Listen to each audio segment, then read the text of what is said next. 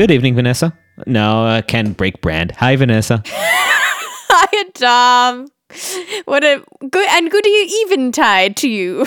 Doing uncertain things. Which thank you for joining us on a Wednesday. It's like one of the uncertain things is what day will our episode air on? What day will I get a vaccine appointment? Which is now a certain thing. It went from being uncertain last night as I was like painfully refreshing pages until like two in the morning, which you know for me is very, very un Vanessa like hours. But I think I got an appointment today. Congratulations. May your side effects be nominal.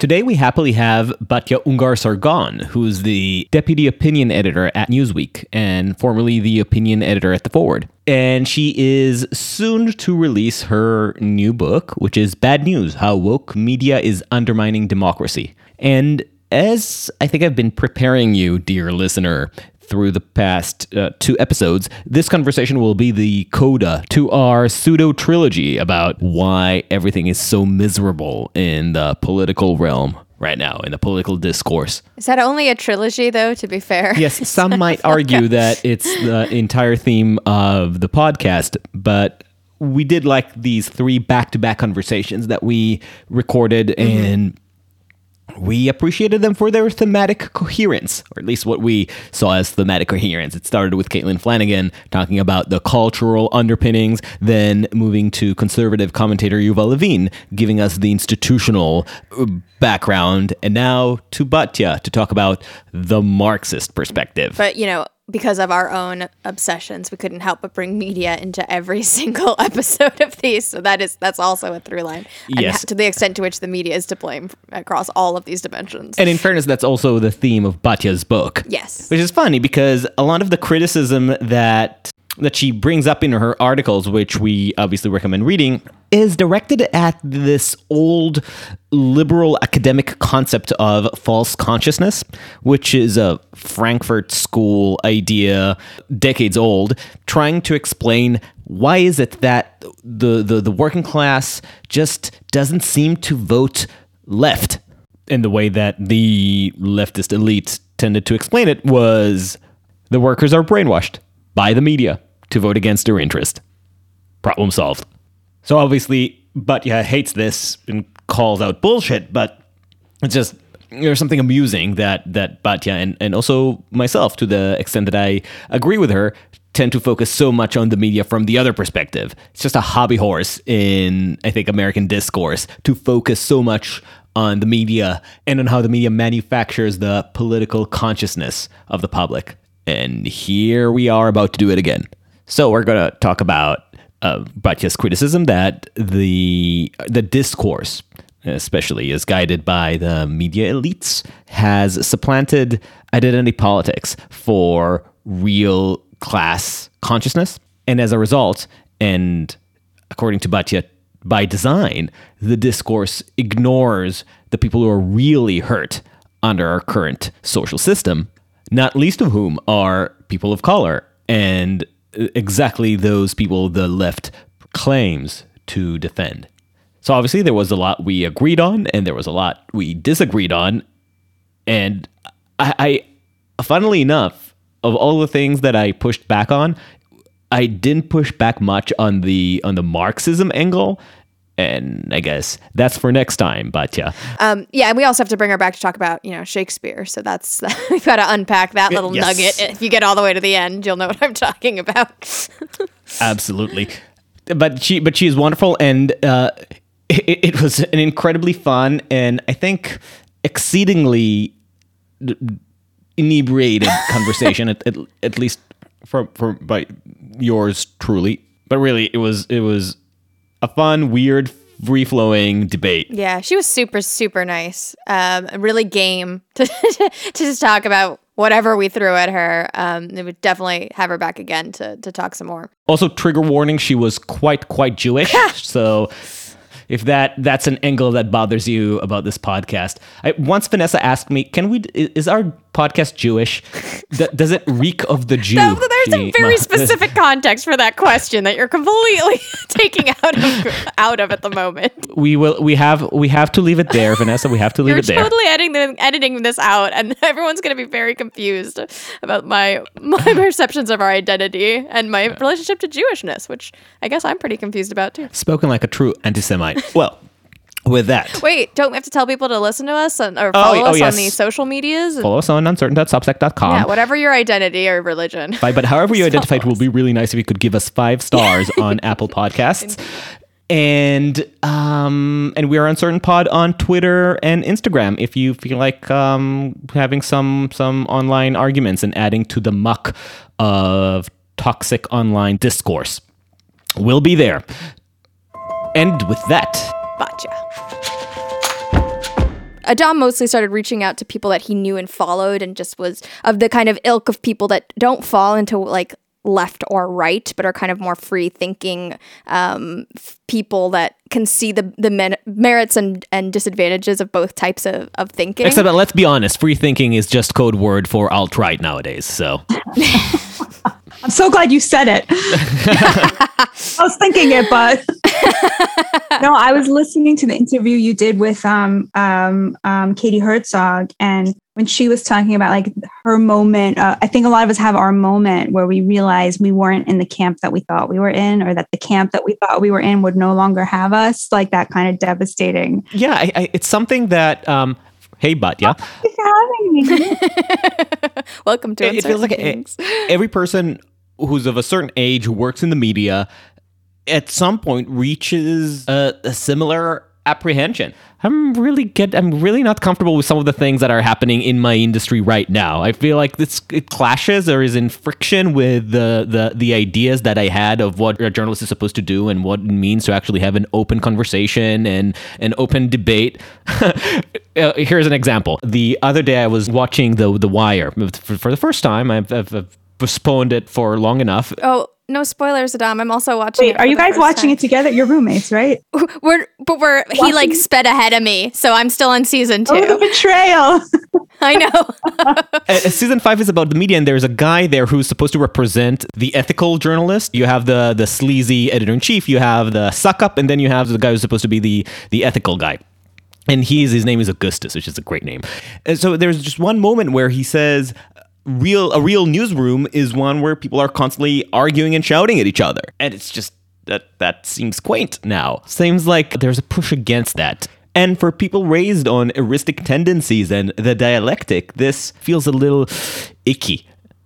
So, going to you, Batya. Into that ickiness, we bring our guests. uh, I, I'm writing a book. I have written a book about that ickiness, but I, I, I failed to use the word icky in the title, and now I feel that I need to rethink all my life choices because that's exactly what it is. It's gross. I mean, what's happened to our industry is gross, and um, yeah, I, yeah, I concur. Uh, I, I, uh, I feel very much in agreement with you that we have to a large extent that the the media and especially I don't want to say especially the liberal media, except that um, the left has such a stranglehold on on culture right now. Um, but um, have has abandoned very much the mandate of journalism. From my point of view, you see a lot of it in the conversation and the moral panic around race. But to my mind, you know what that's really doing is obscuring a more important conversation about class. And a lot of the mainstreaming of a woke culture war is about white, liberal, affluent elites maintaining power, maintaining money. um, so we can get into that. But that is just a summary to say I, I really agree with you. There's an ick factor. Um, and it's not just an ick fa- it's not just aesthetically disgusting but it's uh, a disaster for our democracy and uh, we have to fix it and so I, I thank you for for for for leaning into the ick and um and also, hence the title of your book, right? yeah it's called bad news how woke media is undermining democracy um you you could see how it could have so benefited from the word ick i mean it's just like such a huge it could have just come at the beginning.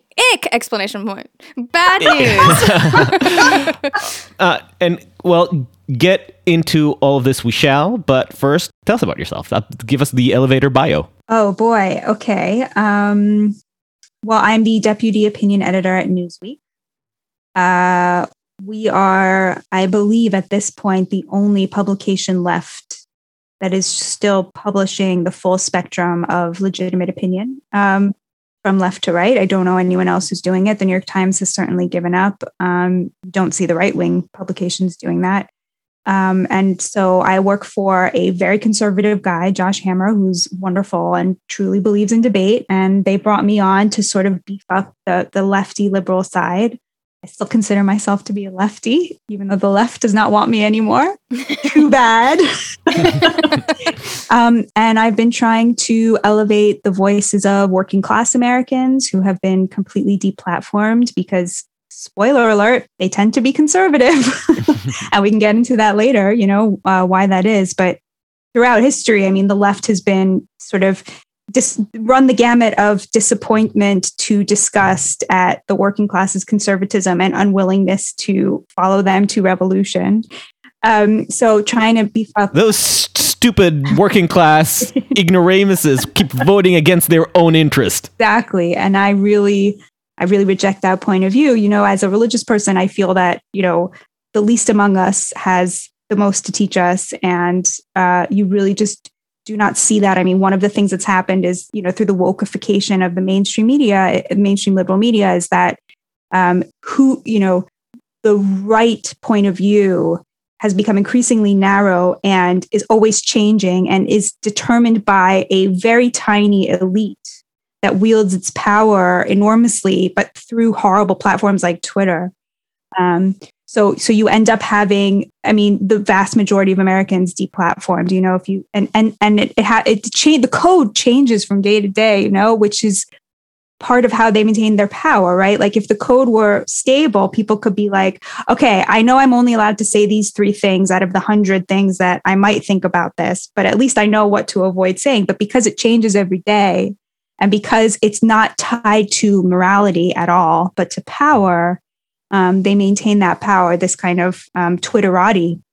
Um, you know, and of course, again, like as religious people, you know, as Jews, like you know, we we we don't believe that a person's inherent worth has to do with power or where they rank or anything immutable about them. You know, we're all created in God's image. I'm sorry if this is getting too. Uh, but you know we believe that that a person's inher- is, is, that human life is infinitely inherently valuable and that we have a common humanity that we must always call back on and that we are all created equal before god and and and and must be made equal before the law. And it is that view that that's increasingly falling by the wayside and becoming itself you know they compare it to all i mean we'll get into it but um gets compared just believing that now gets compared to like the war you know genocide.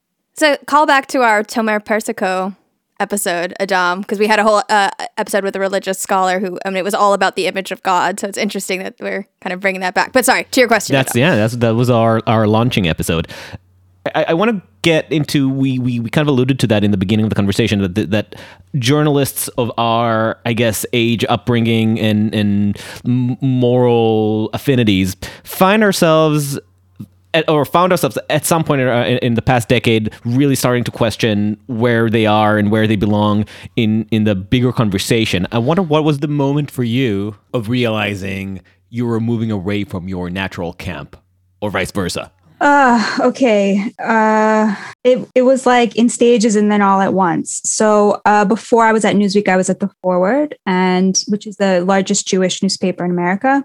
And, um, uh, basically, you know, I, I felt that I had the same mandate, um, to, to, to, to sort of run opinions across the gamut of, um, of legitimate opinion. And at first, because I'm a kind of known lefty, you know, the left was very excited that I had gotten this job. And then I started running, you know, conservatives because I told the Forward when they were hiring me, I'm not running an opinion section when I can't run conservatives. There's no point.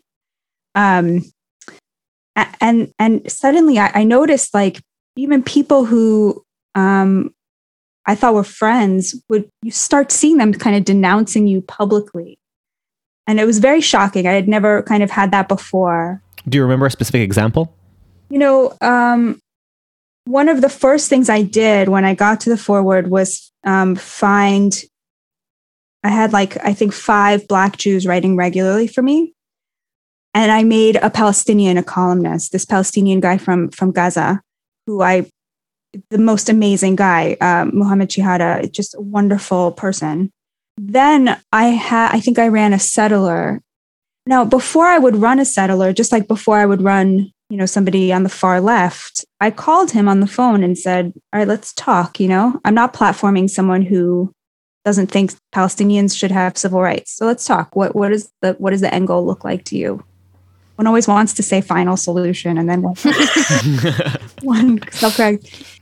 Um, you know we talked today you said to me no why? Give them everyone should have civil rights i'm not worried about num- forget about that no give them all rights tomorrow i don't care you know we have room for them great so, you know, I ran him and then, you know, all hell broke loose. And I was like, so shocking. Like, you know, I ran like five anti Zionists last week. You know, it's like one settler who's saying, hey, we have a different idea about, you know, I think it was about coexistence and, you know, we're the ones actually living with Palestinians. Like, here's what I've learned from my experience, something like that. And I, I remember being surprised, like, you know, we're clearly tilted to the left because the Jewish community is tilted to the left. And it's part of my view that the opinion section should reflect, you know, the, the community. Uh, we're so tilted in your direction, like you're you're going to hold this one piece against me. What kind of comments were you receiving? That's the thing. It's like you would think that a friend would reach out on WhatsApp and be like, "Hey, why'd you run that? Walk me through your decision." Of course, by the way, my Palestinian friends were all like, "It's great to see you doing this." Like that's how you get him to read me when I write for you. Like they all totally supported right. it, you know, and you see this a lot. It's like, it's like the anti-Zionist Jews are like more f- farbrent, like a Yiddish word, whatever. They're like more extremist than like this Palestinian guy who's actually living, you know, one of my closest friends, actually living under pal- occupation in Hebron, you know, like he's the guy saying to me, go, go, you know what I mean? Do it. This is, this is how you do it. This is how you, and because of course I wouldn't do it without his blessing. Meanwhile, they're out there like denouncing it. It's just so funny. It's always like that, you know? so um but then it really it really blew up um I, around anti-Semitism. So when I started at the forward, hmm. um, the dividing line in the Jewish community between like far left or you know left and liberal was over BDS. You know, did you the boycott against Israel? Of course, we ran people supporting it, people opposing it, across the gamut. Um, by the time I left, the dividing line was whether or not you're allowed to call out anti Semitism on the left. And if you think that that's important and a value, and that the left is worthless unless it, you know, unless it too is committed to fighting anti-Semitism, um, it, that became the line at which um, that was no longer acceptable. Um, so you, you, saw this around Congresswoman Ilhan Omar um, when she made those comments. Um, you saw this around, uh, I mean, the Women's March. Uh, you saw it around a lot. Linda Sarsour. Linda Sarsour. And then when Orthodox Jews were getting assaulted almost daily in Brooklyn in 2019, um, the vast majority, according to the police, three quarters of the assaults were committed by young um, Black teenagers. Um, and if you if if if you called that, if you said, you know, if you said anything except, oh, look, Trump is, anti Semitism is on the rise from all these Trump supporters, um, you became the enemy. And that happened to me. And um, I, I wonder a lot, like, oh, if, if, if people who I had considered friends, who I had, you know, given my platform to who I tried to elevate hadn't turned on me publicly, denounced me, like, would I have come to this position? It's like a very hard thing to ask yourself, like, um, and they called you out as what? They they they racist, racist, an actual every racist, day, every day, racist, Islamophobic. You hate, you know, you know, and and people who work for publications where there isn't a single person of color you know what i mean? It's like i was i'm literally still to this day i run more black brown muslim voices than i do white ones. Not that that i don't think that is i'm trying to get past seeing that as it's very woke to think that way like you know to, to, to rely on those immutable characteristics. But of course it's important to platform the voices of the disenfranchised and you can you can literally spend your life trying to do that and then get called a racist by so uh, yeah, they um I became like I was, you know, they tried to cancel me a bunch of times and um it, it gave me a point like it was really I think I mean I think about this a lot, but I think it really um came down to like how can you ask me to not talk about anti-Semitism on my own side? I have no power on the right. I can call out Steve King, but no one's gonna take away Steve King's committee appointments because of something Batya Ungar Sargon said. You know, like I don't have any cachet with those people. I have cachet here. You know, so like I'm going to call it out on that side because it's disgusting and that's what we do. But I have no power to make change there. I have power here and I'm going to use it to fight all forms of bigotry, like the most important mandate, you know, to fight for That's a really good point. I, I hadn't really thought about it in those terms before about the kind of responsibility that you hold right. when you represent you supposedly represent a side. Um, yeah, that's I, I really like the the way that you kind of clarified that because of course like we can all we can all like rail about what Trump did and said exactly. until we're blue in the face, but it it's it's more of a responsibility to talk about the people we admire potentially. And you think that this is an intuition that belongs to the in the left or that that the left is at least very familiar with. I remember um as it, it might come as a shock to our listeners, but I'm Israeli. Um, but uh, I remember a lot of the arguments that we would have it's a very familiar argument in Israel where you hear people on the right saying, "What about Syria? What about Iran? What about uh, uh, Hamas in Gaza? They violate human rights left and right. Why are you so obsessed with the occupation?" And then the sensible response on the left usually is let them deal with their own crap, but that does not justify any human rights violation that happens on your watch. You first of right. all deal with what's happening in your house. Yeah, these are real human rights problems, but you're not fixing it and you're not responsible for what Hamas does. You are responsible for what you do and what restrictions you put on Palestinians. It's, it's such an obvious, familiar, liberal argument. It's the Chomskyite argument. Don't take the high ground and point at all the despots around the world as long as your own country is committing human rights violations and is involved in imperialistic foreign policy. And suddenly, when you're flipping this argument internally and, and asking the left to do some introspection about how it allows a whole underclass of society go underserved and ignored, then then then you get this backlash and you you you come against this glaring blind spot. I mean, but I think what what's what was interesting about what Batya was saying is not just that what you're what you're saying, Adam, about the blind spot, but the the the fact that she wields more power to affect change. Yeah, yeah, absolutely. Right, right, yeah, no, right. it's it's all part of that. So, what changed? How did we get from what we took for granted in the past as a liberal intuition to where we are now? Okay, uh, it happened for a number of reasons let's take the New York Times. Um, okay, so first of all, there was a generational turnover in very in a very small amount of time.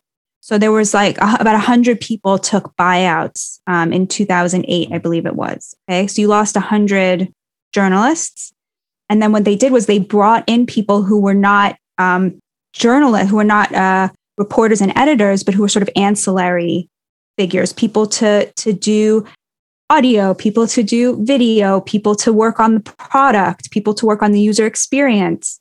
Now, all these people are in Slack channels with the journalists, and um, a lot of them they made a concerted effort, which was good, to hire people of color. Um, about forty percent of the new um, uh, the new hires were people of color. But who does the New York Times hire? Right? I mean, to be a journalist today, you know, hundred years ago, fifty years ago, uh, journalism was a blue collar job. It was a job that you did not need a high school diploma for, you did not need a college degree for, and only a third of journalists, you know, in 1931 had a college degree. Even before that, you had folks like Joseph Pulitzer and Benjamin Day, the guy who started the penny press. And for them, it was very clear that journalism, the point of journalism was to be for the working class and by the working class. That, that was the point. It was a crusade on behalf of the poor and the working class. And they came up at a time when the press was very partisan. Partisan press is not a problem. The problem with our press today is not that it's partisan, it's that it's partisan on behalf of the elites, that it's partisan on behalf of the top 15% of the country, right? The, the, the professional class. And, and it's so funny to me because you have just small digression, but you know, you have like, you know, the, the conservative press and then you have the liberal press. You know you have you know nancy pelosi and you have mitt rom uh, you have mitch mcconnell right? And it looks like they're having this big fight you know trickle down economics you know versus welfare state stronger welfare state. Neither of those are pro working class policies right? It, it looks like a debate but it's actually not. Because you know obviously like trickle down economics is not going to help the working class but a welfare state is not about the working class either, right? It's about um, taking away the independence of the laboring class and creating people who live and exist at the beneficence of the government and the liberals who give them this beneficence, right? So you have these sort of tax, you know, you have these um these tech moguls, right? And and and they're happy to pay tons and tons. They tell me what tax bracket you want because they're gazillionaires. You'll never actually impact their wealth. They just want to keep being able to amass wealth, right? And, they just tell me what tax bracket I have to pay, right? And they'll create, like you said, a permanent underclass who lives, uh, you know, who gets a universal basic income, right? But has no autonomy because they are living at the beneficence of this kind of elite, right? So what we have is a government and a press that is completely devoted to the top 15% and what happens is every four years, we decide which 7% of the top 15% gets to have their way. And, and so I'm sorry, it was a huge digression. Uh, uh, should I get back to the press or uh, let's uh, hold, hold it first for a second. Yeah. I'll digress on the digression. I, Vanessa and I had a discussion yesterday about finances because part of my uh, working class inhibitions is that only now at in my ripe age did I actually start investing. I, I, I used to and well, to a large extent, still am guided by the working class idea that I need to keep my money where I can see it. Right, in the mattress. In the mattress, yeah. exactly. Where it belongs. And now I went through the journey. I am a changed man because today I bought one stock, like literally a single stock. Awesome. So, yeah. and Vanessa and I were talking yesterday, and she she was she was briefing me about how to uh, conduct my my business, and just like my limited knowledge of what is an IRA. That that's ba- basically what I was the wisdom I was bestowing: a Roth IRA versus an IRA. And, and I remember thinking about that millennial cliche, like it's it's a disgrace that they spent our time in high school teaching us history instead of finance. And I, I always resented that idea because, hey, A, why are you hating on history? And B, finance is black magic. but obviously, it is a crucial piece of knowledge for people to have. And it's crazy that so many of us grow up without having a shred of understanding. And it just occurred to me that the the, the GameStop story showed you how my, how destabilizing it really is when finance actually gets democratized and the great unwashed masses get to invest based on their whims. It would require probably the, the entire financial system to recalibrate how it works when it's not just a fraction of the population that actively is involved in investment. Yeah. And I think it's probably something that I mean, not in a sinister way, but that, that nobody's really motivated to change. It's just easier to keep things as they are with the majority of the public basically intellectually locked out from the stock market. Okay, so that actually, I can get back now to the thing before I digressed. That's a really good segue, which is nobody's, you said nobody's motivated to see a change. And I think that that is a key to what's going on here in terms of the media and why the media has gotten so woke. Um, so I'll explain. So, so first of all, there was this generational. To go back to the so New York Times and other places, this huge generational turnover, where a lot of people who were not actual journalists suddenly had a lot of power because they were part of the conversation, and a lot and and and a lot of these people came from very elite institutions. Um, so, fifty percent of New York Times staff journalists um, went to an Ivy League university. Uh, right now, 92% of journalists have a college degree, as opposed to just um, 36% of Americans. 46% of Americans have never been, have, have, have taken, you know, never taken a, a single, um, I'm sorry, 36% of Americans have never taken a single college course. Okay. Um, there's, there's about 10% who have taken, who have some college. Um, and then, you know, everybody else who doesn't. So, so um, you have this situation where the people tasked with telling the American story, not only are they overwhelmingly educated, higher educated than Americans, but they overwhelmingly live not just in pro Clinton, you know, Democratic areas, but the most democratic areas because the local industry has collapsed. Local journalism has collapsed because of the internet. And so journalism is now much more digitized, digital. It's much more national, which means that it's much more coastal. So the journalists are more educated, live in much more expensive cities, make much more money, and live completely sequestered from other Americans. They're much less likely to be religious. Um, and much, much more likely to be liberal. Now, it used to be that there was a countervailing force to the inherent overeducated liberalness of journalists, which was either the corporations that they worked for either they worked for a syndicated or a publication that belonged to you know a larger corporation. So their boss was the owner of a corporation which meant that they were more conservative or their boss was a republican or they were working in a you know a one one shop town. They were working in a town a small town where there was only one or two newspapers and when you have a monopoly like that you want everybody as your readers which means that you want an opinion page that is balanced or you know totally boring right? You don't want to offend people. You want both republicans and democrats to be able to read you right? So the newspapers at that you know up until you know this current moment they tended to try to court everyone. They tended to have the kind of news that a Republican or Democrat could read and not feel offended and feel like they got the story. Of course, all that changed because of the internet. So now we live in a situation where the news is incredibly nationalized, coastal. Um, it's, it's getting much younger um, because digital jobs don't pay very well and they tend to go to younger people but those people those younger people you know they're making $35000 a year and living in new york city right that's not feasible unless you have a safety net so it's increasingly rich. Like it's really a rich man's job now. So it went over the course of 100 years from being a, a working class profession where you know right out of high school or not even finishing high school you could get a job and you would make a little bit more than your neighbor the cop you know? To now it's this job of like total elites where you're now making a little bit less than you know your neighbor the lawyer let's say right? And you're living in park slope you know and your your kids are going to one of these i don't know fancy schools whatever so you know the the whole there's been a total population shift in who is a journalist and where the power lies. And because of something like twitter where you know you have people who can amass huge followings that can they they can now end up exerting power and influence against like you know the editors of the new york times and and and what we're seeing now is that the editors you know the, the sort of boomer generation gen x they just don't have the cojones to stand up to being called racist by their uh, subordinates um, and and with the Times, you had um, one more factor, and and I think the reason to focus on the Times is because um, is this interesting? By the way, I could stop at any moment.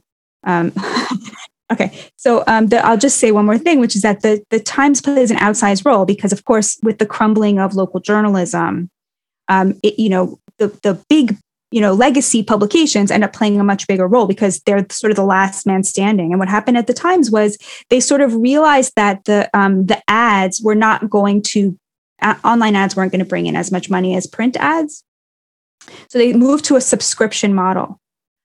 So who are their subscribers? I mean, who's going to pay $120 a year for the New York Times? It's like people live on the Upper West Side. Okay, the New York Times, by the way, was always for the elites, right? It started at a time so so Pulitzer, right, was was doing this sort of revolution, trying to turn journalism into, into something for the working class. And on the other hand, you had Ochs and the whole New York Times dynasty realizing they could do the opposite. That they could, if they could signal to advertisers that the working class was not buying the New York Times, they could charge more for ads because they could say, by the way, not one dollar you pay us for this ad will be wasted on a poor person seeing it, you know?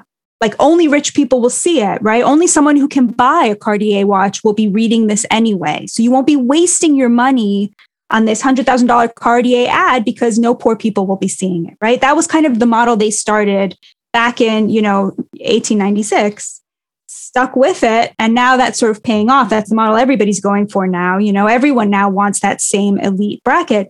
And the new york times took it one step further. They um, they created this program called Project Feels. um, which uh, so about I think it was three years ago, they started feels? Like all the feels? Exactly. So they started asking um, young, affluent um, millennials, I believe mostly, to carefully selected to rate how articles made them feel after they read them. And they did this for about a year, and then they created an AI program that could predict how articles would make readers feel. And they use that now to sell advertisers emotions. So they have 18 emotions that advertisers can pick. I'm, this sounds made up, okay? But it's like it's literally on their website.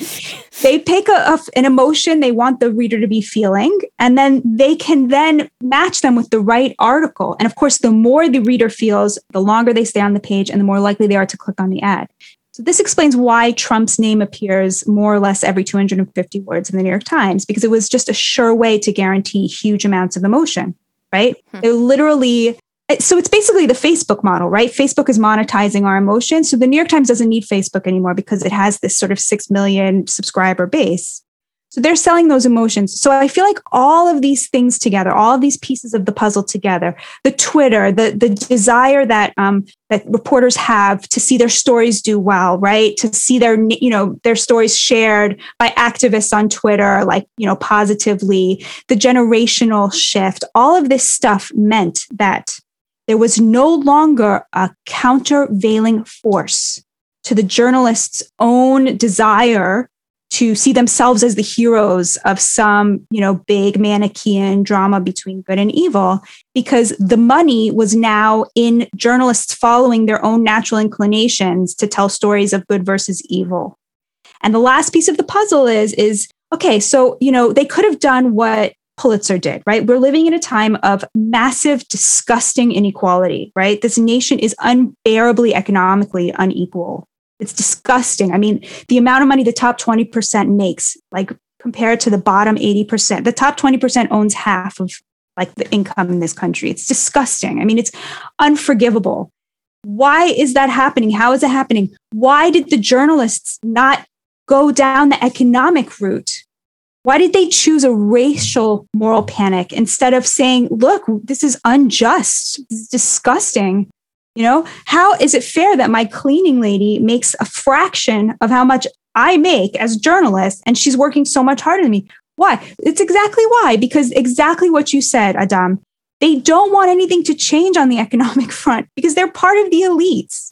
And I think that at some unconscious level, they understand that. They understand that, you know, they want to be the heroes of a social justice story. They want to be Woodward and Bernstein, okay? But if they pick the real evil in this country, which is ec- disgusting economic inequality, that's going to change their lives. And and and why do that when there was an alternative right there which is a moral panic about racial inequality that demanded that they change nothing about their lives because race is an immutable characteristic that you cannot do anything about.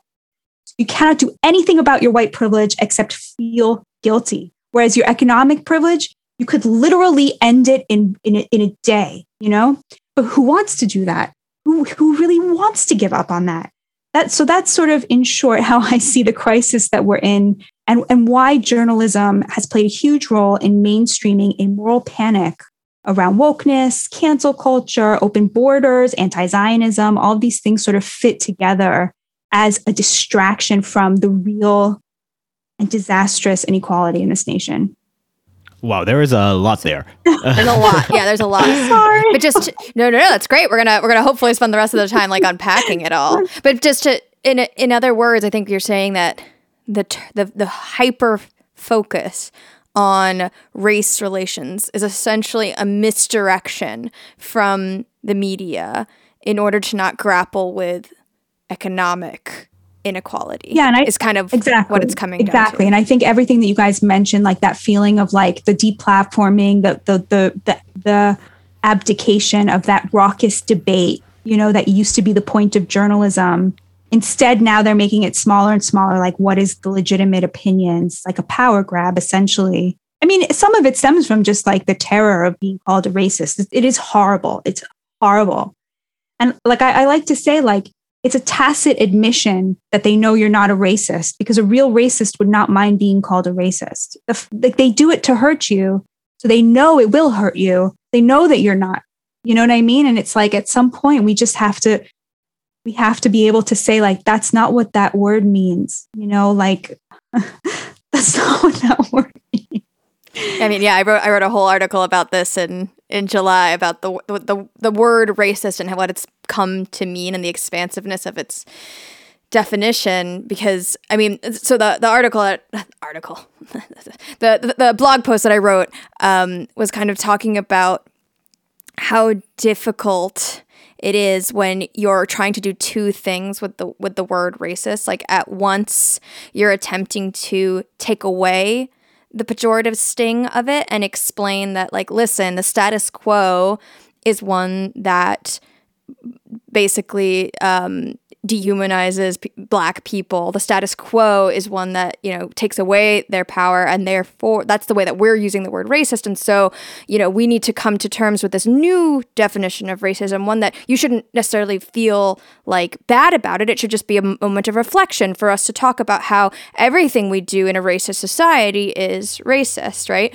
But at the ex- in a in a, in a society uh, structured on on some racist institutions. Uh, yeah. This is the, the, just to be clear, this is the Ibram Kendi formulation. Yeah. By his definition, a racist society isn't one where people are necessarily bigoted personally, but one which has historically benefited a certain caste or class of people, and we are still reaping the benefits of that or suffering the the consequences of that. Yeah. Th- that is the, the the the version of like trying to take out the sting that you're describing. Yeah, and and to to the credit because I was not somebody particularly versed in this in this world before you know maybe the summer when all of this started to pop up on my feed and t- and to the credit it did work it worked actually like that new definition of racism did put like a bit of a light bulb in my head and it allowed me to kind of recognize a lot of the the ways in which our society has been and is it, it, racist in a way that I hadn't it just hadn't clicked before. I knew it at some level, but it kind of clicked on a more on a deeper level. So to its credit, it was successful in that.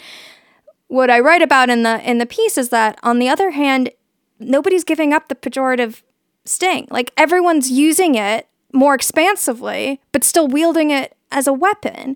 And so when you do that, you get these like contradictory forces where you're tr- you're in, in theory trying to push uh, some sort of dialogue and and and conversation around uh, how to how to move forward and past these racist structures and at the same time you're you're you're scaring the shit out of people right. and kind of preventing them from even engaging in that dialogue. By pejorative accusation, you mean like just systemic calling, as opposed to personal, right? Right, the individual accusation yeah. of it. Yeah, exactly. Right. So why mm-hmm. is that, Vanessa? You're ex- I I love the way you put that. I totally agree. So you have to ask yourself why. Why are they doing that? Well, who benefits from that? Who gains power from that? You know, like when Kendi says, when he writes in his book, you know, we're all racist. I too am racist, right? But then insists on using it as a cudgel against people who disagree with his policy proposals, right?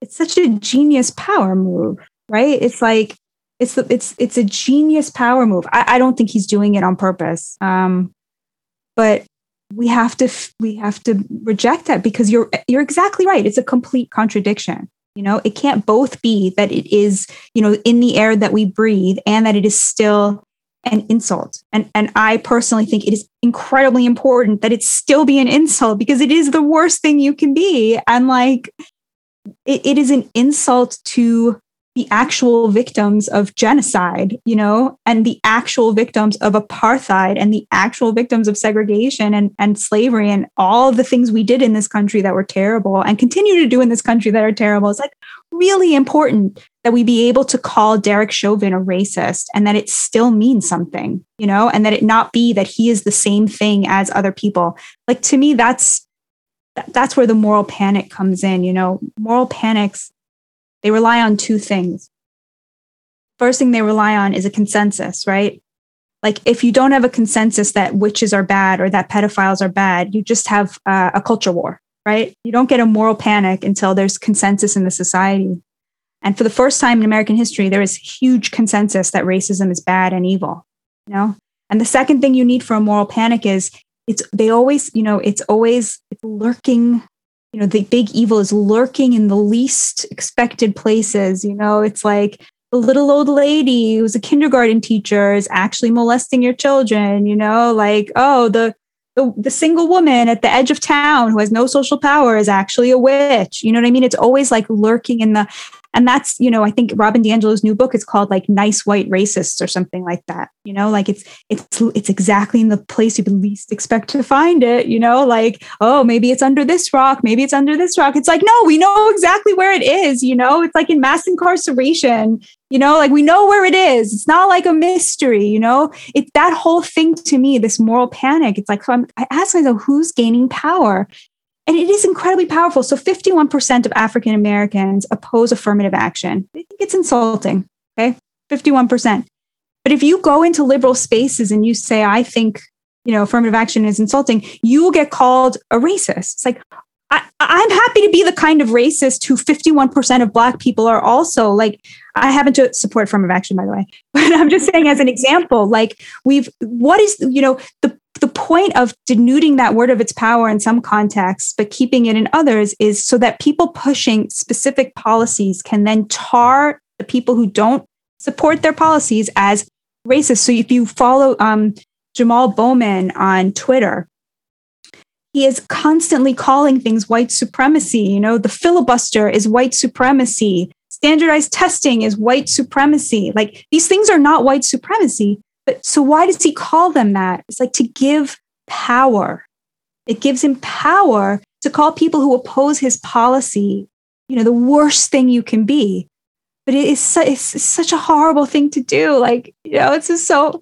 Um, I just want to emphasize though, because I think um, just for listeners who may not be as familiar with your writing, I do want to emphasize that when you write about this stuff, you make it incredibly clear that you're very glad that we're having this reckoning at the moment because you it is it we were past due for some for uh, acknowledgement of the inequities happening to black and brown people in this country. So I just want to make clear that as much as there is moral panic about it, it's not like you are are not acknowledging that it was very necessary let me make that clear as well. Uh, there are lingering pockets of institutional racism in America, and there is no more urgent calling than to fix those. What's very exciting about this moment is that we have partners on the right who are anxious to be doing this as well. So it will probably surprise many of your listeners to know that the states that are at the forefront of criminal justice reform are red states. And they're doing it for a combination of fiscal and Christian reasons. Um, but they have they they have overseen more prisoner releases, as did President Trump, than uh, any on the left. Any any. And by the way, this has been the case for almost a decade, exactly. way before police shooting burst up into the to the lexicon of the New York Times as as a big story, think tanks on the right have been obsessing about justice reform. It has some Christian underpinnings, it has some fiscal considerations, but it's also the libertarian streak that yeah. exists on the American right, just parts of it that justly views over incarceration as the most abominable infringement of individual freedom. Absolutely. Yeah. Uh, so I would say so in mass incarceration, I totally agree with you. For a decade, the right has been really at the forefront of this. Um, while while Chuck Schumer was blocking it in New York State, okay, right. Um, uh, on police brutality, I do think that this summer was incredibly important. I never thought I would live to hear Lindsey Graham and Mitch McConnell talk about America's original sin and talk about the need to, you know, really reevaluate policing it was an incredible moment. And I, I, I, so when I talk about moral and and words from Lindsey Graham carry so much water. um, I, you know, it, exactly right. Uh, so what are people will say to me? Well, what are those words worth? I mean, they're they're the first step is is is is the words, right? Like you know, if that that's the first step. It's not worth nothing. You know, it, there is a difference between the Palestinian Authority and Hamas. You know, and it's that one of them is paying right, lip right. service to nonviolence, and the other is not, and that matters. Um, more than paying. That's what I always tell Vanessa. Hypocrisy is valuable. At least there's some ideal yeah. that you're holding yourself against and failing yeah. to live up to. So I think to me, um, Vanessa, and I really appreciate you bringing that up. Like there is a huge difference between the actual racism in America that we actually need to fix right now, and then the moral panic around you know diversity, equity, and inclusion. And I think you know the word equity is often the tell. You know, like do you want equality or do you want equity? You know, to me, the word equity is about um, what Hannah Arendt called you know not not not the pursuit of equality but a reversal of the personnel of you know oppressor and oppressed. We don't want the reversal of personnel. We want an equal society. Um, and and i think that the majority of people of color want that too according to polling. And so to me that's really um, another tell is like when you see um, liberal and lefty uh, writers calling people of color, often working class people of color who are not as extreme as them on race issues, you know, the handmaidens of white supremacy. No, it doesn't work that way, you know? And I think if you peel back the curtain, so much of this is about class. So much of it is about class. You know, and Adam, I'm really interested in what you think about this because I'm really interested in people who grew up in other societies. So I my father's British and but I spent many years in Israel as a teenager. And you know, having experienced very different class societies coming back to America, like we have a very, very strict class um, delineation, but it's very unacknowledged. It's very taboo to talk about it. And you saw this, for example, with Trump, where people started saying if you mentioned the economic anxiety of his supporters, that was a dog whistle. And I thought to myself, my God, how rich and economically secure do you have to be to call it racist for somebody to talk about their economic anxiety. Like it's just so, it was so perfect, you know, it was just horrifying, but also like a perfect encapsulation of this. It's part of the American myth that this is the classless society, right? This is the this is something that has been moving on the right, and I and I'm actually a little bit queasy about it see the, the the the right is trying to to to steal the base of class warfare now. Uh-huh. There was a blog by uh, what's his name Scott Anderson, I think. He was entreating the right to take over the class issue from the left. And just today, as if answering the call, I saw a Ben Shapiro headline from a podcast episode or something that said the left is the new aristocracy. And yeah, sure, there's something about that. I'm just very uncomfortable with the right making this argument. Not because I'm dismissing the fact that there's uh, that the American right had a much more complicated relationship with class than usually the left gives them credit. It's just that I feel dishonest opportunism in the way that a lot of the, the the new class warriors of the right, people who would regularly go on Fox News under Obama to decry class warfare, and I'm sure would do the same as loudly during the Biden administration, uh, aren't the champions I would trust with combating the American aristocracy. It's like we keep saying, it's a it's a game that that's being played between two extent aristocracies, and each of them is trying to assert itself at the expense of the other without actually changing the rules of the game, without anybody really wanting to countenance a real change to the status quo. So I, I really appreciate what you just said. As somebody who really only cares about, you know, improving the lot of the working class, um, I feel like by the way, the working class of all races, people often think the working class is white. It's not, it's incredibly diverse. Um, you know, I feel like it's so great that the Republicans are giving the Democrats a run for their money. Good you know what?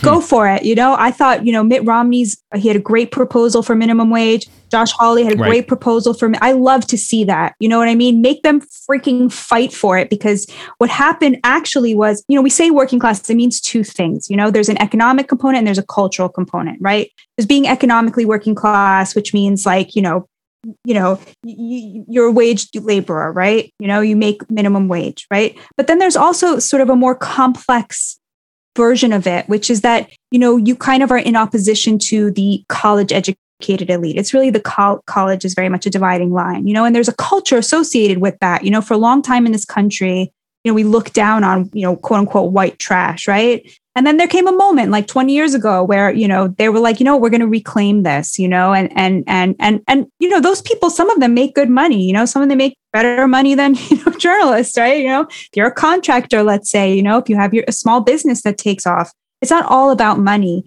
And what you really see is like, you know, outlets like Fox News, for example, Rush Limbaugh, these, these outlets have really um, perfected bringing those two populations together, the sort of wage laborer, economic working class, with the more cultural working class by never talking about economics, by really focusing on the cultural war issues and focusing on this that, that allowed them to sort of you know cater to the more affluent set with sort of free market stuff. But but that would never have worked. They would never have, and this is where Thomas Frank, you know, what's the matter with, with Kansas, really got it wrong. That would never have worked if the Democrats hadn't completely abandoned the working class economically. If there was anything for them to, to, to get to have a dignified, autonomous, independent life from the Democrats, they would never have abandoned them. What ended up happening was the Democrats gave them nothing economically and insulted their culture. And the Republicans, you know, they didn't give them anything economically, but at least they didn't insult them. You know, they didn't insult their religion. They didn't insult the, the, the few things they could grasp onto that still gave them a sense of pride, despite the fact that they had lost every battle, cultural battle, economic battle in America you know? So to me like how can you talk smack about fox news when it's giving you know the, the, the people who are lowest on the totem pole a sense of pride and all we do is make them feel like garbage you know? Like it's it's just i i, I you know people the new york times loves writing these articles you know fox news ate my parents fox news turned my parents into zombies. It doesn't work that way. Fox news is not conservative people are not working class people are not conservative because they watch fox news Fox News is conservative because it's catering to the working class. And the working class tends to be conservative because they cannot afford ridiculous ideas that like people who are well educated and have a lot of money can can afford. You know, when a person who's working class has a child out of wedlock, right? Just something that like, you know, people do all the time who are, you know, first of all in Scandinavia, upper class people do this all the time, but also like, you know, the sexual revolution, let's say, you know, when working class people have a child out of wedlock, that child is on a downward mobility trajectory. Like just in terms of data, like their their their their ability to rise socially is halved. Okay. You know, when a poor person gets caught with drugs, right? They're going away for a much longer time than somebody, you know, smoking weed in their like Park Slope, Park Slope apartment, which is, you know, has been legalized, you know, de facto basically forever, right? So you have these like, you know, liberal ideas that get associated with the left, and the working class always ends up paying the price for them. Open borders, you know, this idea that like flatters the vanity, you know, of affluent liberals. Like, let's take care of the poor of every other nation, you know. Who's paying the cost for your vanity? You know, it's the working class. You cannot have a wage floor when you have an unlimited supply of undocumented labor. It's impossible, right? And that used to be a lefty idea. You know, as recently as 2015, Bernie Sanders was out there being like, right. open borders, that's a Koch brothers proposal. you know what I mean? And it's like by 2020, he was up there saying, no, we have to decriminalize illegal border crossing. I forget what I, why, what question was. I'm so sorry. I, every time I stop talking, I'm like, all right, bye, shut up. You're done. Just now, just let them talk. You're not saying anything else. I, I, and I apologize. I apologize that I was um, when you mentioned uh, Rush Limbaugh before, and I was um, um, giggling like a like an idiot nine year old. I really worked hard, and I, I should get credit for it to suppress immediately saying "rest in power." but uh, sorry, I had to put it into the record. But uh, but I was like, I did not cut your flow, and I'm very proud of myself. The the, the question that that comes to me that well, there are 17 different ones. You, you keep saying that the the left abandoned the the working class, and I think that's a point that might not be obvious to to some listeners to what extent that that is true because people will say sure even if we agree that the left has its vanity projects and you know things like Robin DiAngelo that are very clearly uh, an opus dei type self-flagellation for for white guilt repentance and nothing more and without any real social agenda to it but you could still say that the, the welfare state, while not ne- necessarily as, as competent as we'd like, is still better than the corporate welfare that the Mitch McConnells of the word promulgate. But in the spirit of self indulgence and contrarianism, I will admit that there is a big case that the right can make that they are the class warriors now. And I expect, Batya, that you're going to make the case from economics. I want to make one point about policing first. You remember the Lee Fang story? Oh, yeah, he's great. Totally. So he's an Asian American reporter for The Intercept. And during the height of the George Floyd protests, he was traveling across the country doing his reporting. And in one of the demonstrations, he offered attendees to come up and, and you know, just share a statement or whatever their thoughts are. And he would just publish them verbatim to Twitter. And then one of the protesters who approached him, a black man, said, Yeah, I have something to say. And he said, Yes, th- this protest is wonderful, and I'm so glad that we're finally having these conversations. But I also have a problem that Black Lives only matter when it serves some media narrative, or specifically, in this case, when white police take them. And his point was that he had a brother and other family members and friends who were murdered during the crime surge due to lack of policing. And he said, Why doesn't the media ever talk about this? And it was really heartfelt and, and, and expressed this terrible, tragic story with so much nuance. And Lee Fang just posted it straight up to Twitter as a video.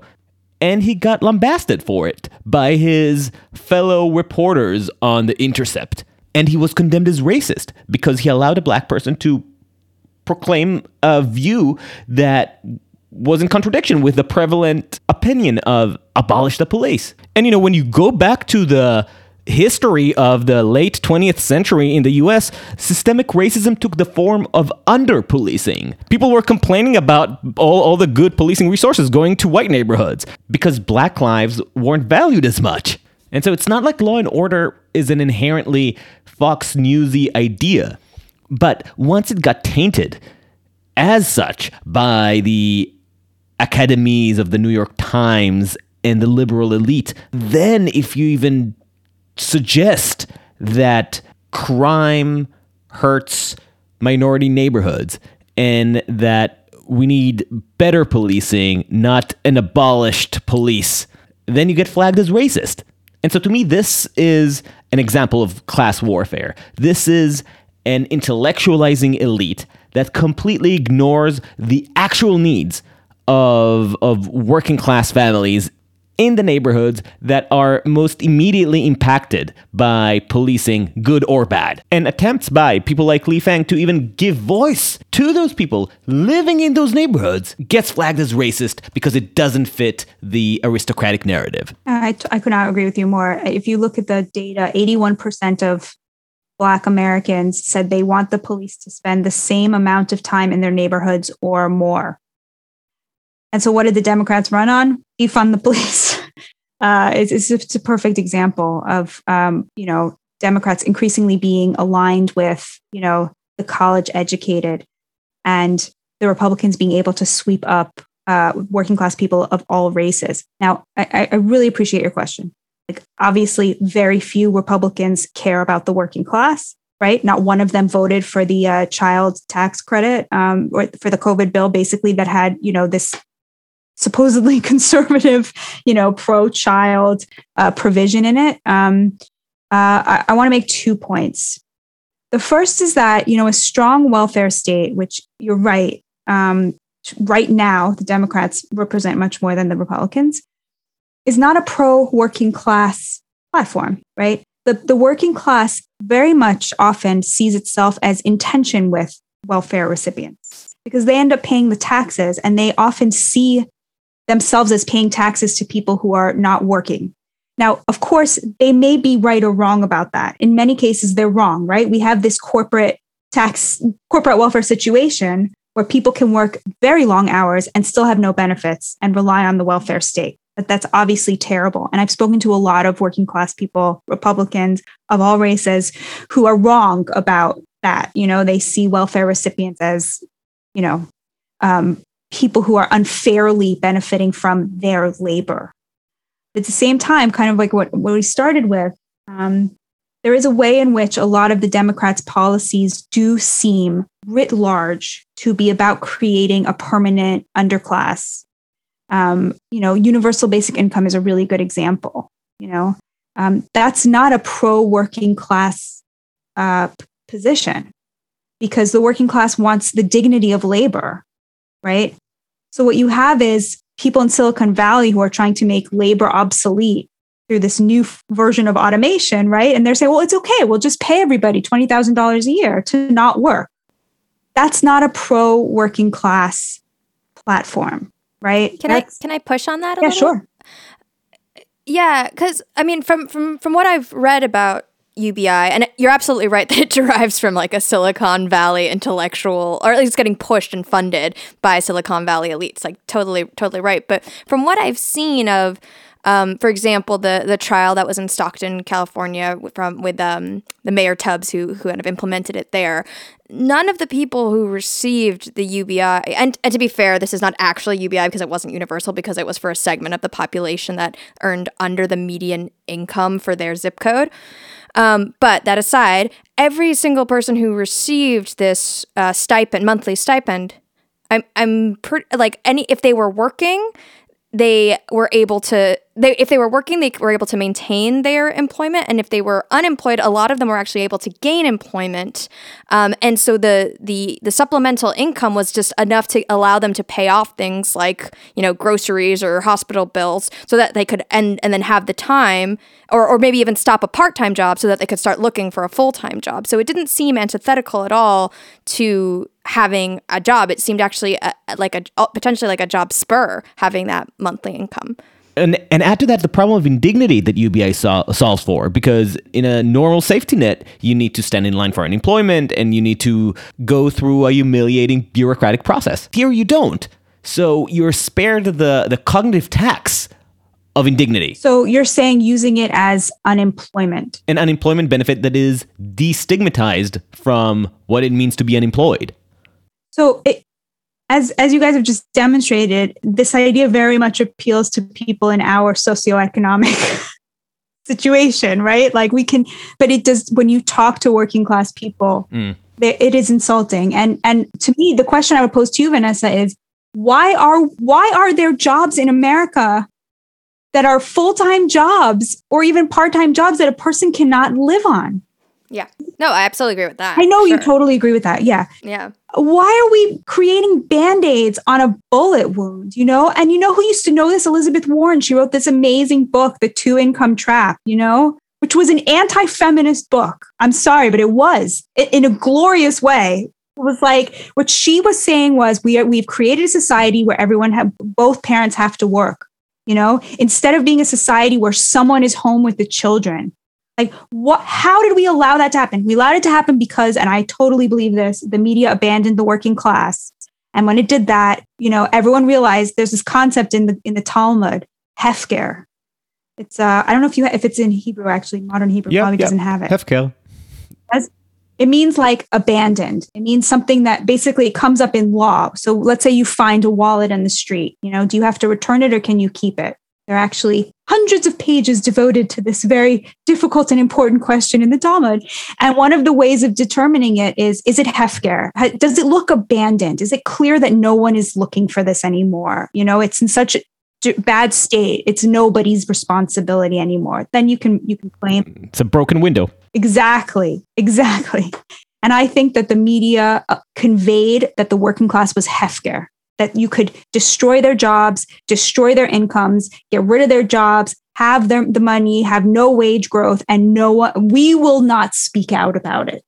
You can get away with that. And, and But, but but but isn't automation real to the extent that it has a deleterious effect? It's a choice, Adam. It's a choice. It's always a choice to, to pursue that globalization, outsourcing of manufacturing, pursuing trade deals Right. with China. Like, who thought that was a good idea? Democrats thought that was a good idea. I, I do want to make one more point to you, really good, but both, both of you. Oh no, kitten on the roadcast. Getting used to having both a cat and a RodeCaster. Um, um, uh, uh, uh, I did want to make one more point. So yeah, yes, the Democrats right now are moving in a more populist. I wouldn't even want to call it populist, but a more pro working class, lower class direction after Trump. And this is very hard to admit. before Trump, Clinton, Obama, these guys were like at the forefront of trade deals that were disastrous for the working class. Trump was a populist. He didn't deliver on a lot of his promises. You know, he was he was really full of full of it, you know, like but he did he he conveyed to the working class that he was on their side, which is not worth nothing, that is worth something. And he and his economy was working for the bottom the bottom court of 25%. Uh, they saw a 4.5% wage increase. The top 25% only saw a 2.5% wage increase under Trump in 2019. Um, he renegotiated NAFTA. It's now the most pro labor trade deal the United States has ever signed. You know, he, he made a lot of promises he didn't keep. He was full of it, he did have his eye on that. I mean, it was it came from Steve Bannon, who was you know kicked out and overruled by you know the tax cuts and Mitch McConnell and whatever. Um, and and what does Trump actually? Who does he even care about? Nobody except himself. But he managed to do something, which was um, he platformed these people and their needs and their wishes to be their need to be seen, and their he made their problems significant and real again. And uh, I, the, I don't know that the Democrats would be here if not for Trump. I know that you know the squad wouldn't exist if not for Trump, right? And to the extent to I don't actually don't think the squad are pro working class at all, but to the extent to which the progressive wing is influencing these policies, that is very much, I think, because of Trump. And it is really interesting when you look at like, you know, for example, um, free college, right? Just one more example that you know is always being, you know, uh, pushed as this kind of like socialist agenda. Oh, oh, don't get me started on that. It's like you're not trying to make a strong working class when you tell everyone to go to college. You're trying to make no working class, right? Like it's an attempt to actually and why do they want there to be no working class? Because the working class is increasingly voting for Republicans, right? And and this has been a facet of. I mean that that I'll push back on that uh. because I do think that's a little bit of a straw man of the liberal position. Much as I take pleasure in throwing punches at the left, I do think that there is a, a naive but tr- honest belief on the left that that the ideal society that we're trying to engineer is is this Aristotelian utopia where everybody can fulfill their otium. Everyone wears a toga and can be whatever they want to be a poem, a flute player, a podcaster. and a podcaster. Like nobody wants to be working um, ten hours a day in a factory but, but if they the can. Thing. That is no, I, I know, no, I, I, but I think that that's an honest belief. My point is not that that that I agree with it. I just say that I, I really think that I don't think that they're trying to eliminate that that culture because it's Republican. I think they're trying to eliminate it because they think that this is having a working class is in itself the oppressive product of late stage capitalism yeah. and eliminating it is is our path forward to a more enlightened society. I would agree with you before Trump, before they voted for Trump, before they had the audacity to spit in the faces of their betters and impose their wish on us. Now I think it really is about fuck them. It's about yeah, you said it it, it's kind of getting back to this like false consciousness thing that you bring up in your in your piece today about the kind of condescension of of so seemingly knowing what they want and if they don't want it then it's because they don't know better like that. Today being march 10th by the way because oh, this oh, yes. will definitely not be airing today. Yes it's, it's, a great piece you should go go check it out. But it does bring actually bringing up this piece and i know we have not that much time left so i do want to bring up this this idea of this misdirection towards race and away from economics. For me, it just feels like a little bit of a of a leap. Even if the media isn't talking about class as much as it should, it doesn't mean that, you know, we and the media shouldn't shouldn't be talking about race right now, right? Well, I, I'm not sure we need to be talking about race in the way that we are. Uh, I find it very dehumanizing. All of my black friends do, and um, certainly, you know, a lot of people of color. Well, invoking your black friends no. is white supremacy. So I know I shouldn't have said that. I'm not supposed to that I have them because it's so you know like it's like a dog whistle, right? Um, I, I, know. I, I think that people are you know find it extremely dehumanizing. Like we've, we've reached a stage where we are now looking past people's humanity to their race. And the thing that the, the moral panic around race does is, is like, you know, at some point, let me put it this way, because I want to be precise about this. Who is this benefiting? You know, like who is defund the police benefiting when 81% of African Americans oppose that view? Like, how did that become the position of the left? Like, how did a view that is so wrong for you know the communities who most need our attention you know how did that become the lingua franca you know it's that's the question i'm trying to answer how did this academic fringe view this woke view that doesn't say we have certain areas in our country that we need to fix, but says rather everything is about race, you know, like that is the first thing you reach for in every conversation. How did that happen? How did there become a market among, you know, the people who read the New York Times, right? So among liberal white elites, right? Affluent liberal whites, how did they want to become the consumers of a moral panic? And it, it's about them, right? So, so to back to Adam's point, so the New York Times in 2020 ran over 700 articles about white supremacy. They ran one article about the historic rising crime in inner cities. Okay. Like this stuff is not for the victims of those crimes, hundreds of children who have been murdered, who no one cares about. No one will say their names, you know? It's it's for the it's for the Cartier watch ad consumer, right? So why do they want to be told that they are, you know, hopelessly racist, hopelessly benefiting from and enabling a white supremacy? That was the question I was trying to answer is how did there become a market for such an extreme view that 10 years ago w- would have been seen for the fringe academic malarkey that it is?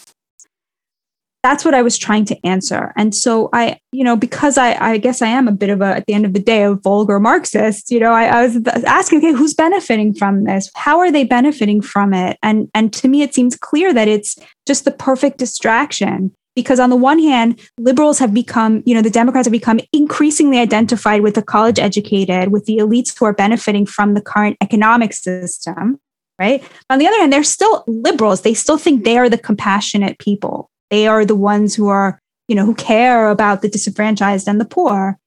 And so they you know this kind of woke overcorrection on race is what it is we still have areas we need to correct, but we have jumped right over all those areas we need to correct where we have partners on the right, jumped right over them to DEI committees and telling children that they are little white supremacists when they're three years old. Right. So, so that was the perfect it, it, was the perfect defense of the status quo is what i'm trying to say because they, the real inequality is not economic according to you know this view it's racial and if it's racial you can't fix it right? Because race is immutable. That's kind of how I, I, I came to see it.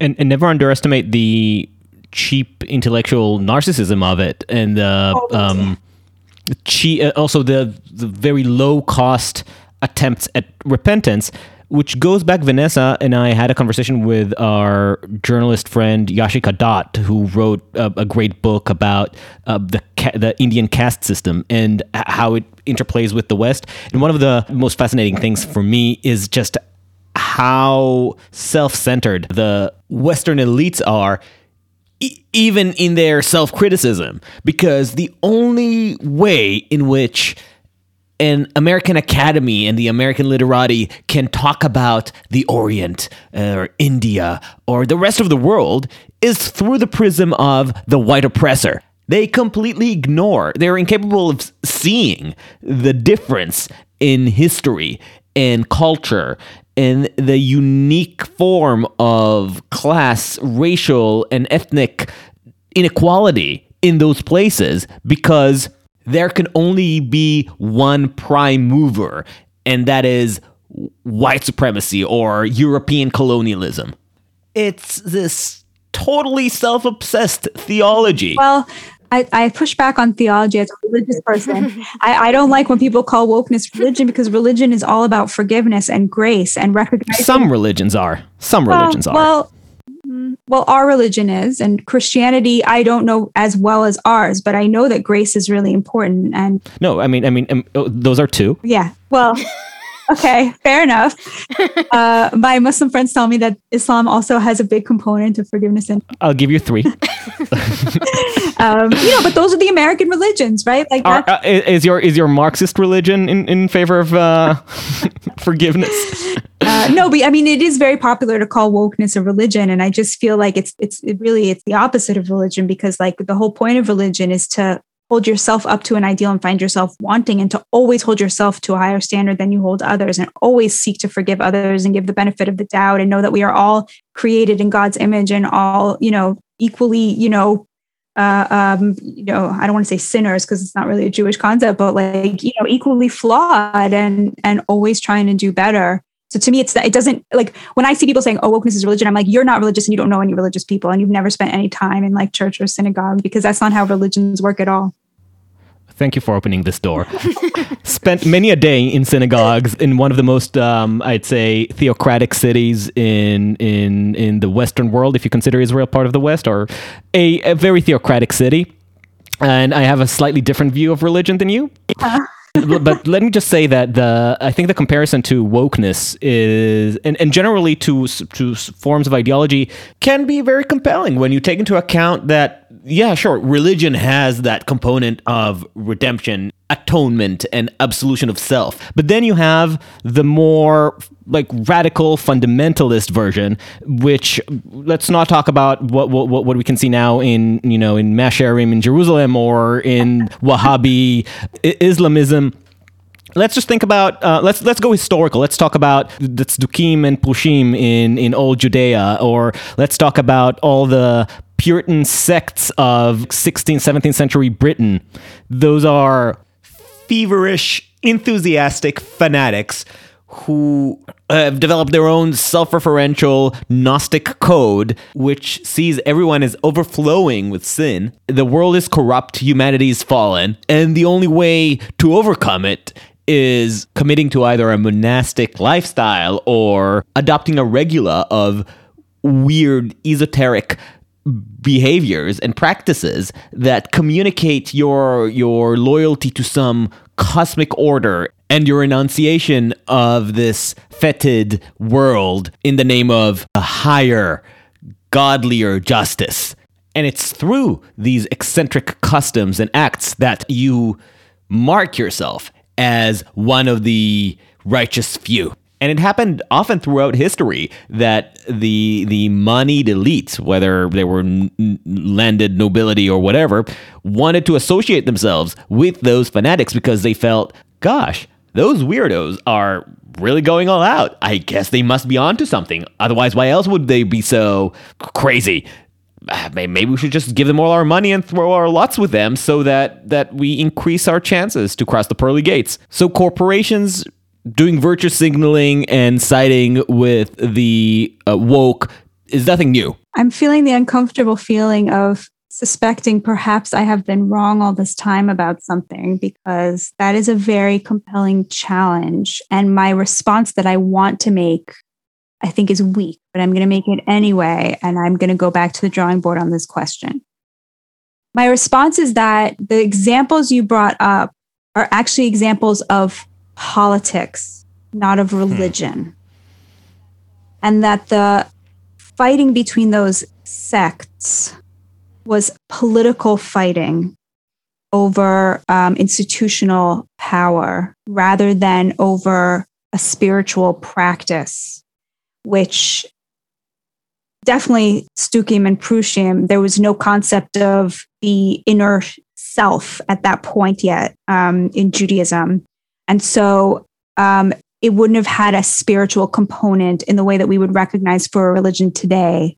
But I hear myself saying that, and I, I feel that what you said was stronger, and that this is sort of just the last gasp of me not wanting to let go of something that I've long believed. Well, so probably because you you respect religion and you see the the the goodness that it has brought you in your life and because you are highly critical of wokeness it's probably there's probably like a dissonance there like no those things aren't similar at all this is actually a lot um, christopher lasch's point that um, about religion but I I I I, I think that you've brought. You're right that at least by the Middle Ages, people were using mystical, spiritual language to talk about political fights. And so the distinction I'm trying to draw to save my losing side and my my my investment in this argument is not really valid. Like it seems like almost a distinction without a meaning. So I'm going to really think about what you said. And I think I, I, suspect, um, and, and maybe I'm projecting here, but some of the view of religion that you have is, I guess, what, but like we mentioned in our interview with Tomer Persico and, and Tom Holland, and what of some of the this their type of scholarship asserts is that this is a, a, a much later um, Christianized, essentially Protestant version of the self as being the center of the religious experience. The internal dialogue of the individual with the infinite yeah. on one hand and the corporeal on the other as being the central drama of religion. Whereas for the majority of history, religion really was, if you can even call it religion, is just a natural connection to your tribe, to your politics, to your state. It was just another feature, another layer of, of your social existence. It's interesting you say that because I was I grew up extremely religious. I was then secular for many many years, and then came back to it. Um, after I read uh, Robert Putnam's book Bowling Alone, right? It's just kind of funny. I know. I read that book and I as a patriot, I felt like no, I have to reinvest in the social fabric and then that brought on a spiritual reawakening and I sort of returned to the religion of my youth that I had like long abandoned on feminist grounds and whatever. Hmm. Um, so I did come back to it from a point of view uh, like from a communal point of view, from the idea that like a healthy society needs this and if it, I look at what liberal America looks like, it feels godless in a way that bothers me. Like that the sanctity of human life is absent. But I, I, think you're right. It's absent on the right as well, where you have more like does Jerry Falwell have like a deep sense of of the exactly. sanctity of of human life? No, but when I go into you know when I go to the South and I go to church, like it is extremely powerful. And um, in America, at least, where we are so committed to our freedoms, uh, it does seem like without religion, we're going down a dark path of sort of abandoning each other and the social fabric. And so that's sort of what drew me back. But um, I, I have to think a lot about what you said, Adam. It's a really good point. I'm certainly big on communitarianism for what it's worth. Yeah, but does it work without God? I mean, that's the thing is you sort of. That's a question that keeps coming back. Does it work without God? I think it should. I think it. I think it better. But you think that because you're Israeli, because Israel is a very communitarian society, and the reason it is so communitarian is because the enemy is so obvious. Uh, like, yep. and I think that that really, you know, my partner, he spent many, uh, many years, spent three years as a child on a moshav, like, um, which is a little village uh, uh, uh in Gaza, basically. On before Israel uh, uh, withdrew from Gaza, they had like little um, farm villages there, basically of settlers. And he said he's never in his entire life ever met people that nice. And they were so nice to each other and so nice to this Russian kid who like barely spoke Hebrew. They like treated him like a king. You know, everywhere else in Israel, they hate Russians. They're so mean to them. They treated him so well. And they were so racist like to the Arabs. And it was just that went together. Like when you have such a clear enemy, you become really tightly knit. And the whole of it, I don't think the whole of Israel is racist against Arabs, but the society itself, I think, because it has such a clear sense of who the th- where the threat is coming from, is very, very tightly tightly knit in a really in a, if you could get that without the racism, it would be like so great. and I, I, actually I think it's a it's a great observation, and I think you even see that right now if you're um, looking discerningly enough in what's happening in Israeli society in the past ten years, where security issues have have been at least seemingly creating the impression that they're resolved, yeah. providing the Israeli side, obviously not the Palestinians, with years of quiet and illusory serenity. And what happened during this peace? Israel becomes radically more neoliberal. Totally. So true. it's more lonely. Do you have a, time for one more question? Of course. Great, because you took us down the perfect segue for the Jewish question. Uh-huh. So, what's your final solution? Sorry. The, um, What's I'm happy the- to talk about that. okay. Oh, but, did you mean that seriously? Like for Israel? Like no, how, no, no, no, no. Okay, you're joking. No, no, for the Jewish problem.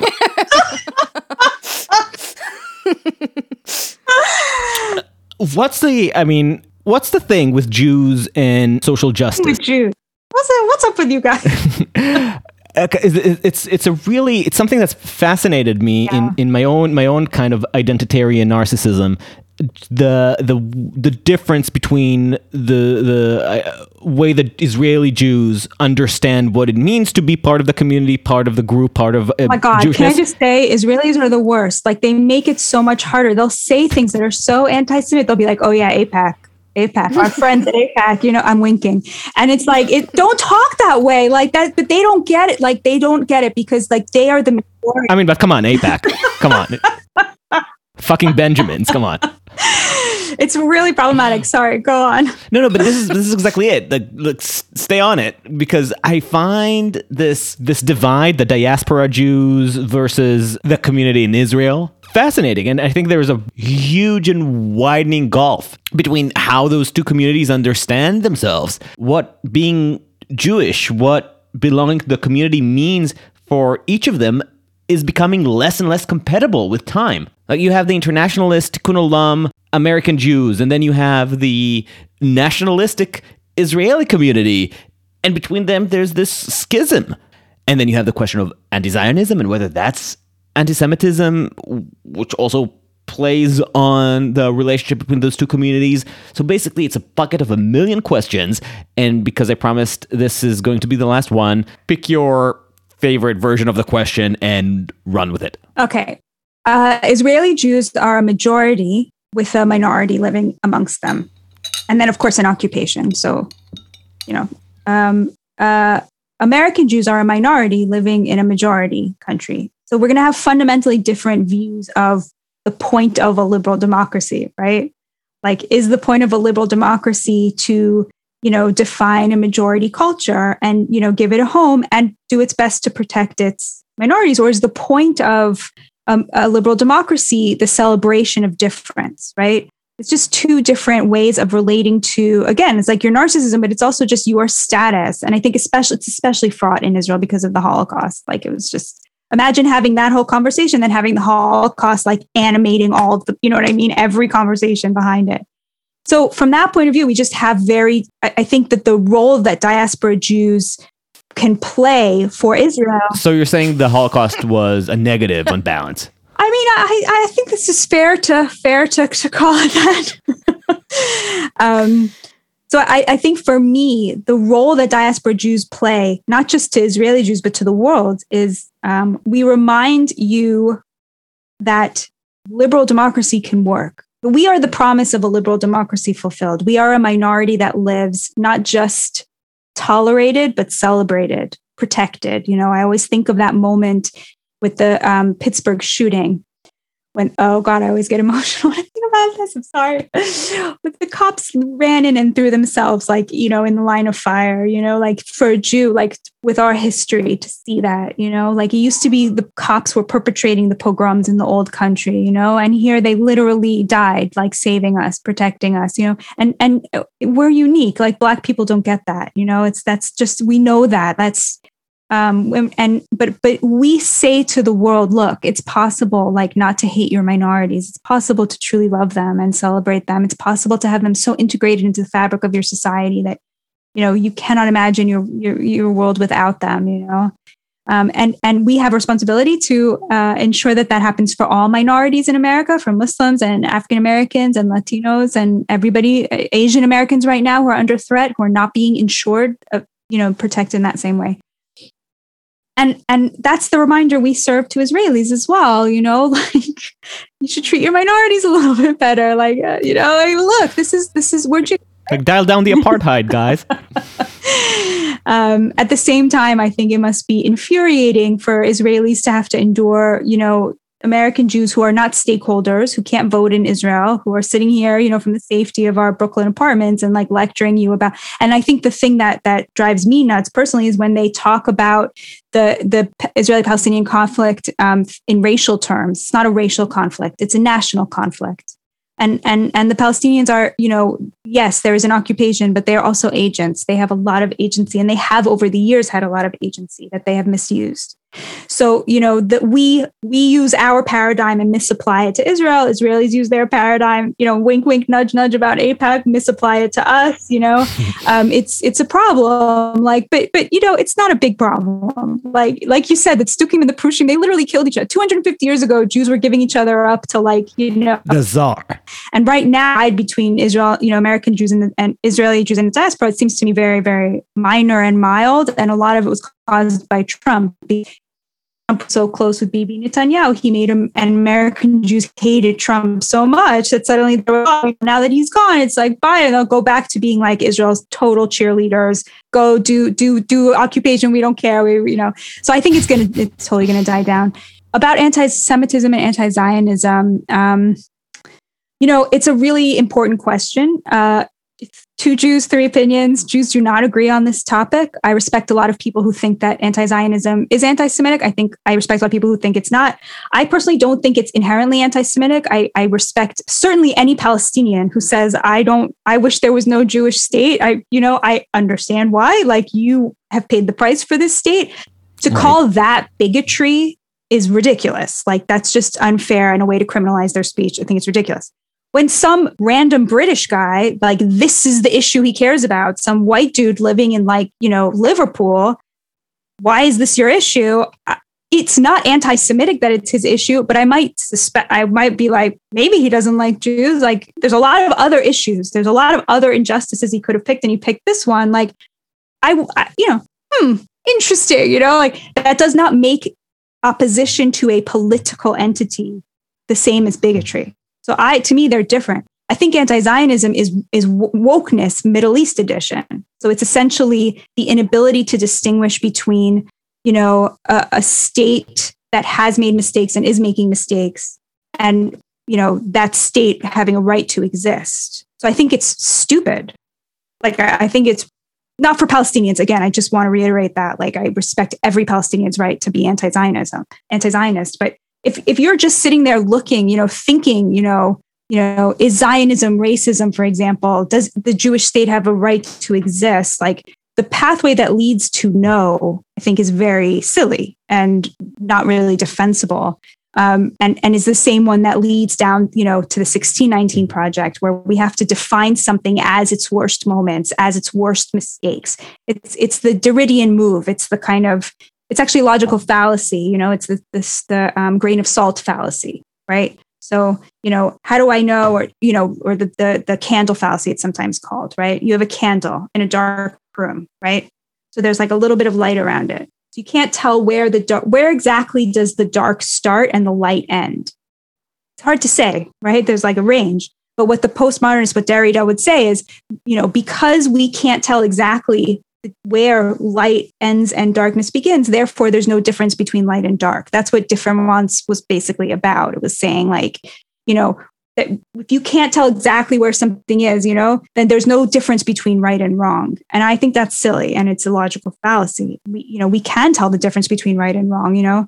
So like people say this all the time to me on Twitter, like, oh, would you platform Hitler? You know, would you platform David Duke? It's like, no, but if you can't tell the difference between a working class person, you know, who voted for Trump because actually he made his life better and David Duke, you're not a morally serious person.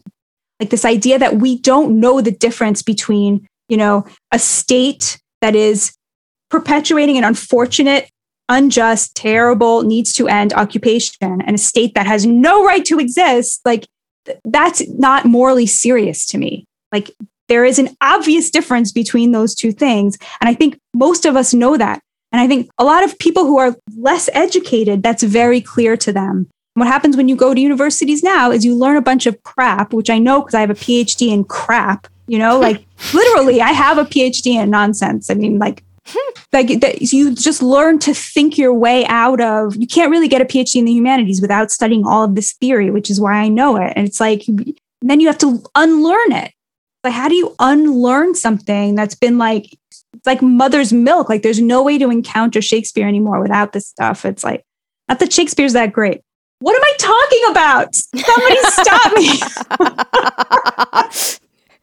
So why isn't shakespeare no no no no.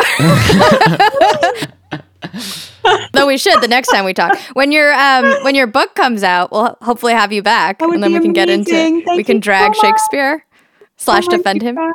Is it ready? Is it ready to publish? Um, it is with the copy editor. Woo! Congrats. With the copy editor. What a what a pleasant moment. Like no more weight on your I shoulders. don't know. You know, it's like there was just nothing else to do. Like this pandemic, it- there was Right. nothing else to do. It was like at some point, like there's just you can't watch any more TV. You know what I mean? And I was like, guess I'll have to do something. You know? well, you can train your cat. you said you have a new one. It sounds Having like, difficult. and then hopefully we'll all be vaccinated, and then you can go outside. It's been such a pleasure talking Yes, to you. thank you. And I, I really hope you can join us again. Thank you so much, you guys. This was such a pleasure. You are both so interesting and so wonderful. It was really, really, really a pleasure and an honor. Thank you so much. Thank you for listening to Uncertain Things. Follow us on uncertain.substack.com or wherever you get your podcast. We are Uncertain Pod on the social media, and if you're feeling generous, please give us a five star review on Apple Podcasts if that's your device of choice. Share us with your friends and enemies, and until next time, stay sane.